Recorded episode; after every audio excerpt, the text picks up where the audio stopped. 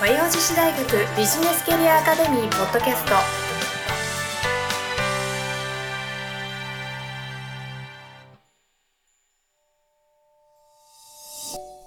皆さんこんにちは。和洋女子大学ビジネスキャリアアカデミーポッドキャストナビゲーターのトーマス J トーマスです。この番組は和洋女子大学ビジネスキャリアアカデミーのスクール長である加藤菊江先生とともにお送りさせていただきます。加藤先生よろしくお願いいたします。よろしくお願いします。はいありがとうございます。今週は第14回ということなんですけれども先週に引き続きですね、はい、えっ、ー、と村竹会という和洋学園同窓会の会長をされていらっしゃる高梨先生という方にですね、はい、ゲストで出演いただく会になっております、はい、高梨先生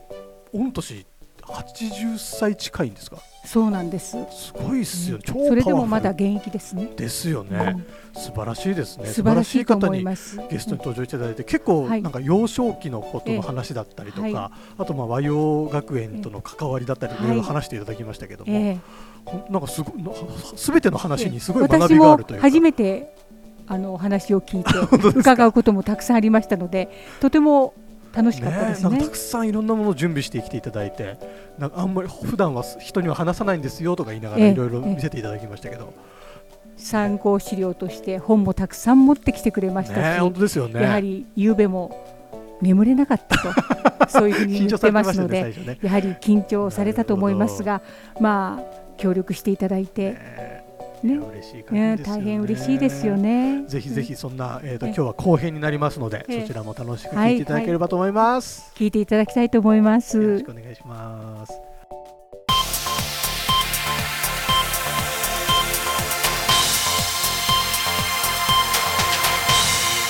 和洋女子大学ビジネスキャリアアカデミー。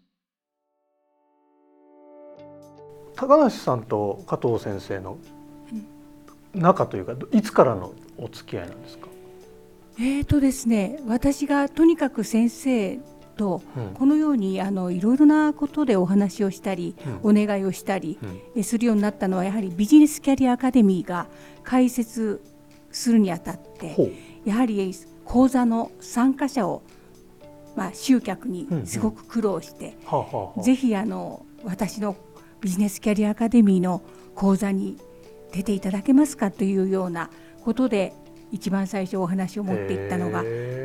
まあ、その前に村竹会とのあれはありましたけれども、はいはい、こんなにあの先生とあの交流を深めたのは、はい、まあ、そこが一つだと思ってます。なるほど。へ高梨さんどうでしたか？加藤先生が初めてこのビジネスキャリアアカデミーの話を持ってきた時えーとね、これはね加藤さんの生き方自体が私も学園の理事評議員やってまして、うん、えー、理事長学長、まあ、その他の先生方と話すチャンスはいっぱいあるんですね、はい、その中で私は25年同窓会長して25年経つんですよ。長いです、ね、九段と河野台も全部同窓会引き受けて、はい、だから勉強しなければ私恥ずかしくていらんないなっていうのがあったんですがで今までしたつもりだったんですが時代が変わりましたので、うん私が知ってると思っちゃいけないっていうのがこれ本心です、うん、常に勉強したい。で加藤さんの、えー、いろんな講座かなり出させていただいたり、はい、えー、そうすると若い方とかプロの人がいる時には、えー、会話の交流ができるんですよね。うんうんうん、と私が作った形だけのこういう今の私と、うん、みんなもう精一杯やって人を集めたり、うん教えてもこっちになびかないとか、いろいろいるっていうのをこう見た時に、ああどこも大変なんだな同窓会場だからって座ってる場合じゃないぞっていうのを本当に気がついてそれからも講座なるだけ出てます。加藤さんに教えてもらって講座に出て、で勉強する、じゃないと今生き延びられない、それが今25年最終章の最終章に来たまあ、私の生き方をこう変えさせてくれた。それを言ったらみんなもん？ちょっと顔変わりましたね。へすごい。変わりました。高梨さんのその言葉は嬉しいですね。嬉しいですよ、うん、やはりあのリカレント教育っていうのはやはり卒業生のお力を借りることはとても重要ですので、うんうん、そのまあ頂点に立っている先生自らが自腹を切って講座に参加してくれる、これはこれは私にとっては非常に疲れ強いいつでも感謝の気持ちでいっぱいなんですが、だんだんだんだんそういうことを繰り返すことによって、学内でもこの研修を受講する人が増えましてそうですか。それは大変助かっている部分だと思ってます。でやはりあのこういう研修をすることによってやはりスキルアップしますし、うん、その学内の職場環境も必ず良くなるはずですので、えこの講座はやはり開講してよかったなというふうな思われるような講座展開をだんだんその方向に進んでるなっていうふうに思ってます。でやはり今18歳人口が非常に、えー、減少してますので、はい、その中で大学が生き残りをかける、うん、私は一つのこれは策だと思ってます。学び直しの場として、うん、九段のスカイビルをぜひ利用していただきたい。和洋学園が一番最初開校した認可を受けた場所が九段なんですね、堀越千代という人によりましてそこで、えー、裁縫女学校として設立をしまして、はい、今現在に至ってるわけですので、はい、その場でこの講座を開講できるということは何か縁があるんじゃないかなと思いましてこれはぜひ、えー、いろいろな方に知っていただいて、うんうん、何か発祥の地として、うん、なんか、えー、皆さんにメッセージが送れればなという思いで、うん、えー、高梨さんとやってるわけですね。なるほど、はい、素晴らしいですね。うん。なんかこれまでのこのビジネスキャリアアカデミーポッドキャストではなかなか聞けなかったビジネスキャリアアカデミーの成り立ちだったりとか、えー、和洋女子大学の歴史だったりとかそういうものを感じられる今日今回この会になったかなと思うんですけども。ありがたいですね、うん、でもこれだけ応援していただけるって。大変ありがたい見方だと思ってます。でやっぱり人生100年時代っていうふうに言われてますけれどもまあ高梨さんみたいに常に勉学の意欲があって学びたいという気持ちそれは本当に私も学びなきゃいけないなと思ってます。やはり人生淡々と生活するではなくってその時代、えー、その時に、えー、ふさわしいような世の中の流れを理解していかなきゃいけない、えー、その点においては、まあ、高梨さんは先端を行ってるんじゃないかなと私は思ってますですから私も、まあ、このような先輩に、えー、巡り合うことができ、えー、私もぜひこのようなセンスあの高梨さんのような人生を歩んでみたいなっていうふうにいつでも私にとってみればあ憧れの人なんですね。素敵ですね。なんかお二人のこの関係性がすごく素敵ですね。お互いに。いや嬉しいですね。言ったこともないのにね。素晴らしい活動をされてる高梨さんに今日あのこちらの番組にも出演いただいてすごいたくさんいろんなコメントをいただいて多分これ聞いてる方もすごい学びになる部分すごくあったと思うんですよね。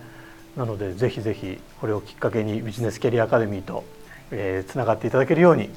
届けていきたいなと思っております。はい、和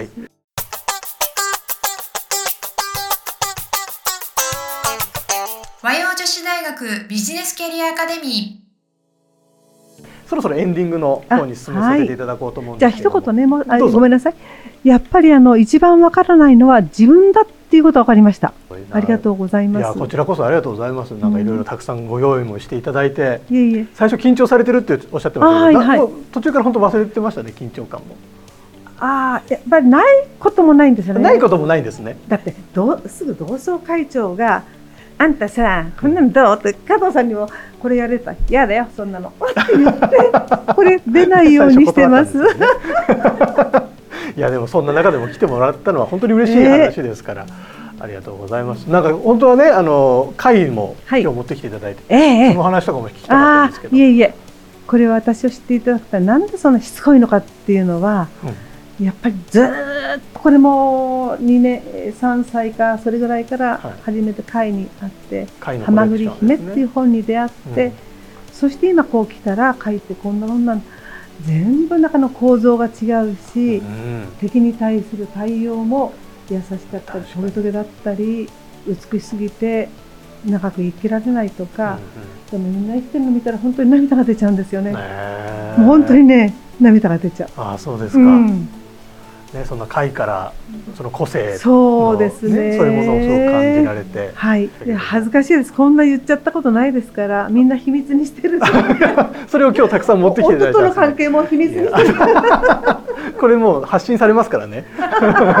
万が一旦那さん聞いちゃったら大変ですけどね、はい、本当に本当に今日はあのお忙しい中ですねごご出演いただきましてありがとうございました。とてもスペシャルな回になりましたね。はい嬉しいですね。嬉しいです。いや本当になんか多分これまでこのポッドキャストでは伝えられてなかったような側面もビジネスキャリアアカデミーの側面も伝えられたかなと思いますので、はい、ぜひぜひこれをきっかけに、えー、この番組を毎週聞いていただいて、いやこちらこそありがとうございます。えー、番組の概要欄にですね、えっ、ー、とこのえっ、ー、とビジネスキャリアアカデミーの講座の一覧のリンクが貼ってあります。そしてビジネスキャリアアカデミーのメールマガジンに登録するリンクも貼ってありますので、ぜひこれをきっかけに登録していただいて、皆さんすぐご参加いただけるような準備をしていただけたら嬉しいなと思っております、えー、というわけで、えー、和洋女子大学ビジネスキャリアアカデミーポッドキャスト以上で終了とさせていただきます高梨先生本当に今日はありがとうございましたありがとうございました今週も最後までお聞きいただきありがとうございましたぜひ番組概要欄から講座のご案内をご確認くださいませこの番組は提供和洋女子大学ビジネスキャリアアカデミープロデュースライフブルームドットファンナレーション土屋恵子がお送りいたしました。